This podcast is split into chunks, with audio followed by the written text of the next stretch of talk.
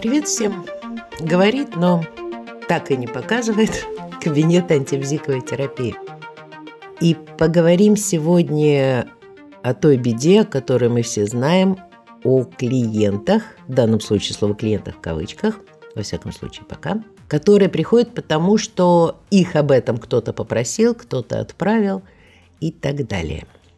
Вообще-то, если быть совсем уж строгими, проблема возникает не в момент, когда такой клиент пришел на прием. Проблема возникает, когда такой клиент написал или позвонил, чтобы договориться о встрече. Естественным исключением является ситуация, когда терапевт принимает в формате какого-нибудь психологического центра, иначе говоря, когда запись осуществляет не он.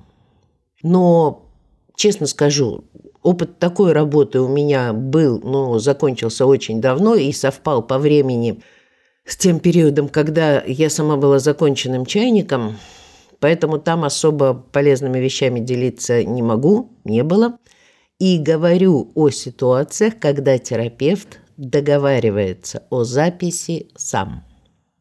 В этот момент мы, естественно, не всегда можем знать, что клиент пришел не по своей инициативе. Но достаточно часто такие люди говорят об этом сразу. Ну, я произношу «говорят», подразумевая или пишут. Мне там жена сказала, друг э, и так далее. И это тоже очень интересно. Я, пожалуй, что и не могу вспомнить ситуации, когда человек, записываясь, не упомянул о том, что приходит он не по своей инициативе. И это, конечно же, тоже информативно. Если потенциальный клиент это говорит терапевту, значит, он осознанно или неосознанно дает клиенту понять, что сам он хочет не очень. Есть еще одна разновидность которая тоже встречается часто, думаю, тут вы со мной согласитесь, когда кто-нибудь это могут быть э, ваши прежние клиенты, это могут быть какие-то незнакомые люди, которые пытаются записать на прием мужа, жену, сына, дочь, сестру и так далее, и так далее. Здесь все просто, и думаю, вы так и делаете, но я на всякий случай проговорю. Никоим образом такая запись если, разумеется, речь не идет о ребенке. Причем а, о ребенке, уже даже не о подростке. Лет до 12 еще можно. Дальше все время работает один принцип. Пусть человек позвонит сам. Ну уж если вы работаете только со взрослыми клиентами, то этот принцип абсолютно не приложен. В нем содержится просто уважение к правам того человека, которого пытаются к вам записать. Разговаривать о работе вы готовы только с ним.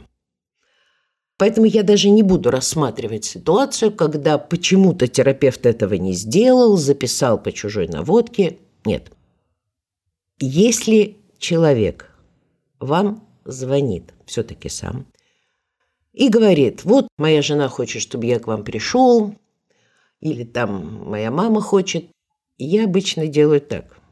Первое – я задаю очень практический вопрос. Вот сейчас ваша мама, ну или любой другой человек, который вас направил, рядом с вами? Нет, то есть вы можете говорить свободно. Отлично. Давайте так. То, чего хочет ваша мама, дочка, брат, сестра и так далее, это его желание, но речь-то идет о том, что работать придется вам, поэтому меня интересует ваше желание вы сами действительно хотите, если бы вам не предложили, вы бы сами стали искать психолога? И если ответ нет, или там, наверное, нет, то, на мой взгляд, с точки зрения профессиональной такой не очевидно широко муссируемой сейчас в соцсетях этики профессиональной, а именно такой глубинной профессиональной этики – нам надо забыть о том, что мы теряем деньги и сказать, давайте не надо. Ну, значит, просто время еще не пришло. Вот если вы захотите, мой телефон у вас остался, ради бога, когда захотите лично вы, я всегда буду рада или рад вам помочь. А сейчас лучше не надо. Кстати, достаточно часто такая интервенция приводит к обратному результату, и человек из чувства противоречия говорит, нет-нет, ну почему же, давайте попробуем. Ну тут уже отбиваться грех, если вы настаиваете, пусть так. И вот человек, который сообщил вам о том, что он идет по чужой наводке и не согласился отказаться все-таки от прихода, сказал, что придет, он появился у нас в кабинете. О чем нам это может говорить? Вариант первый. Послушный плюшевый мишка отказать не может. И вроде бы как даже согласен работать, и выражается это «да-да, я понимаю, у меня много проблем, я осложняю жизнь всем близким» и так далее, и так далее. Здесь очень важно не играть в эту игру. Ну, мало ли кому вы что осложняете. Это их проблемы. С этим они могут прийти ко мне. Вас-то что не устраивает? Лично вас. И здесь очень важно в ответе клиента отслеживать сам формат. То есть нас устроит только ответ, в котором в качестве подлежащего местоимения «я». Да, то есть вот что не устраивает лично меня. Даже вариант «я расстраиваюсь из-за того, что моим там домашним плохо из-за моего дурного характера», даже этот вариант нас устраивать не должен. Мы работаем с проблемами того человека, который сидит перед нами. По ту сторону экрана или в кресле – это не важно. Важно, что здесь нужно добиться ответа. И не исключено, ну, в моей практике это может процентов 20-25 таких клиентов, когда все-таки от них пытаешься добиться ответа на вопрос, что не устраивает лично их, они все-таки приходят к тому, что, оказывается, их-то все устраивает. И в этот момент работа заканчивается. Опять же, это честно. Совершенно непонятно, почему этот человек своим временем, силами, может быть, даже и своими деньгами должен платить за то, что плохо его домочадцам, а они почему-то к психологу не идут. Вариант «плюшевый мишка» понятно, как раскручивается. Следующий вариант. Человек, который приходит специально для того, чтобы, ну, как бы через терапевта доказать, что с ним-то все в порядке а не в порядке с тем, который его сюда направил. Но если хорошенько задуматься, то получается, что вот так быть не может. Потому что, а, собственно говоря, а тебя тогда что заставляет сюда приходить, чтобы кому-то что-то доказывать? Понятно, что такие клиенты намного сложнее в употреблении. И здесь очень важно понимать, что они никоим образом не готовы нас слушать, уж тем более с нами соглашаться.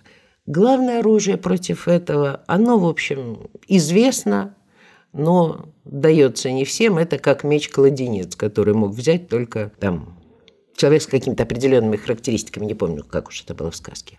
Если вы позволите себе произнести хоть одну фразу, избитую, всем известную, насчет чего-то там принять, чего-то отпустить. Короче, если вы не скажете ничего такого, чего клиент никогда раньше не слышал, а услышал только сейчас прямо от вас, считаем, что работу мы провалили.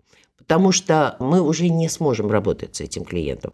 Ну да, вот он, собственно говоря, и знал, что ему скажут вот нечто такое, вот он за этим пришел, ему это сказали, это все равно не помогает, не нужно, банальное и прочее, и прочее. На этом работа заканчивается.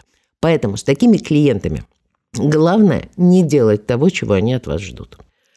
Ну, я имею в виду, естественно, не залезть под стол и кукарекать оттуда. Нет.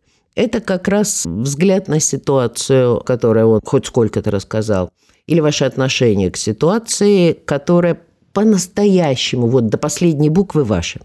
Вот прямо сейчас вам такая точка зрения пришла в голову, и она действительно ваша, а поэтому он не мог ее слышать раньше. Поэтому ему интересно.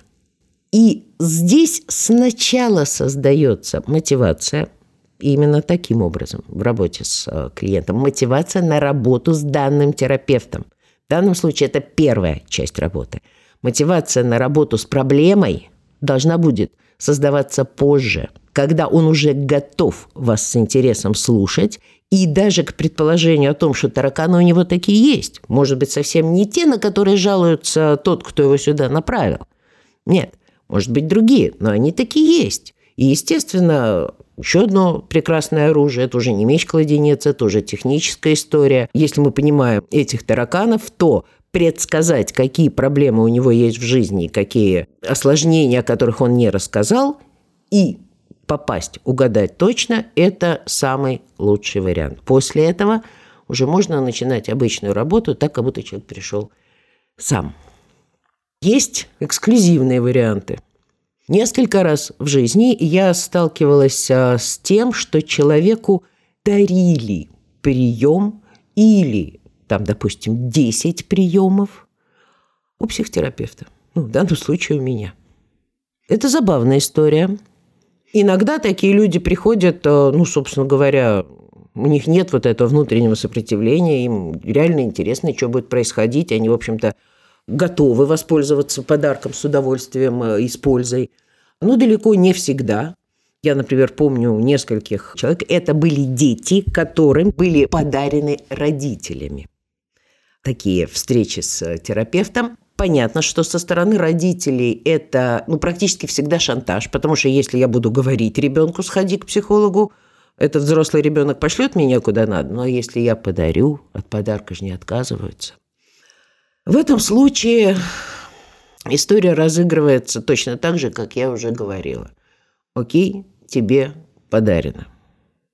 Но вообще-то от подарка можно отказаться. Например, если он слишком дорог. Ну, вариант, вариант. Поэтому давай один раз мы с тобой общаемся по-честному, ты общаешься по-честному, чтобы проверить, а вдруг тебе этот подарок нужен. Я общаюсь по-честному так, как будто я вообще не знаю про то, что это подарок, а на самом деле ты ничего этого не хочешь.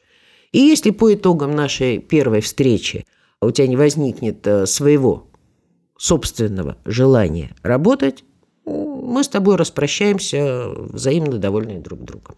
Дальше все понятно. Мы слушаем, хотя тут могут быть проблемы с тем, что клиент не может придумать, о чем вам рассказать. У меня есть такая фраза, которую я честно всегда произношу клиентам. Вы начинайте, что хотите, мы все равно выйдем, куда нам надо. Мы можем попросить рассказать, ну, я не знаю, как устроен день человека, как была устроена его жизнь до сего момента, да, вообще что угодно. Но если мы при этом будем очень внимательны к тому, какие слова он использует, как он их произносит, ну, вы знаете – то мы все равно тараканов найдем, ежели они там есть. А скорее всего, они там есть, раз человек все-таки пришел к нам, не сумев отказаться. Поэтому нужно быть очень внимательными. Тараканы могут быть не очень значительными, но какая разница? Есть еще один вариант, когда клиент приходит к нам по чужой наводке, и это тот единственный вариант, который можно считать очень классным и уж точно не проявлением таракана. Это когда человека направил к психотерапевту врач, соматический врач, понимая, что там психосоматика, или хотя бы предполагая, что там психосоматика. И то, что в этом случае наш потенциальный клиент, может быть, даже с врачом не согласен, но все-таки пришел, счел, должен сказать, что я не сам пришел, меня врач отправил. Все равно это и не про зависимость от чужого мнения, и не про послушность, и не про боязнь конфликта, нет. Это про честную готовность лечиться. Человек пришел, ему плохо, врач в числе прочих назначений велел идти к психологу. Сначала сделаем все, что сказал врач, если не поможет, ну, будем искать какие-то другие способы. Вот он и делает.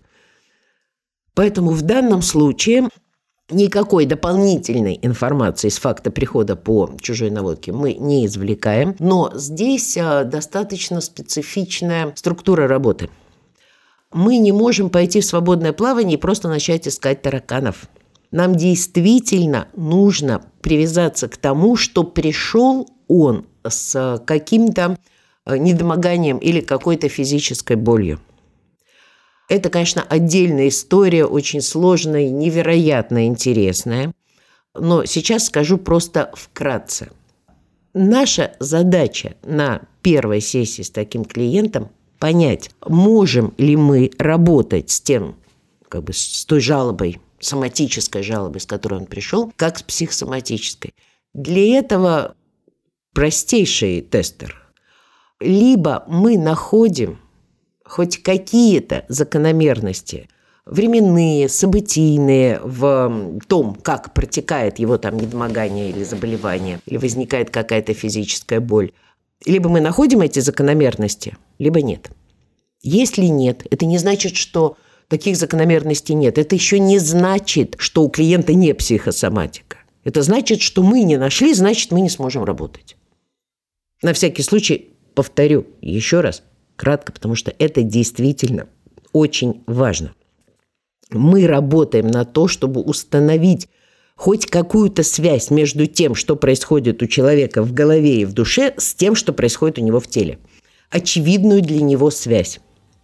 Понятно, что он ее уже искал. Значит, мы должны быть точнее, глубже и, как всегда, смотреть на ситуацию с неожиданной для него точки зрения, с той точки зрения, с которой он сам не смотрел, иначе зачем мы ему нужны. Ну вот как-то так с клиентами, пришедшими по наводке. Остальное додумайте сами. До встречи!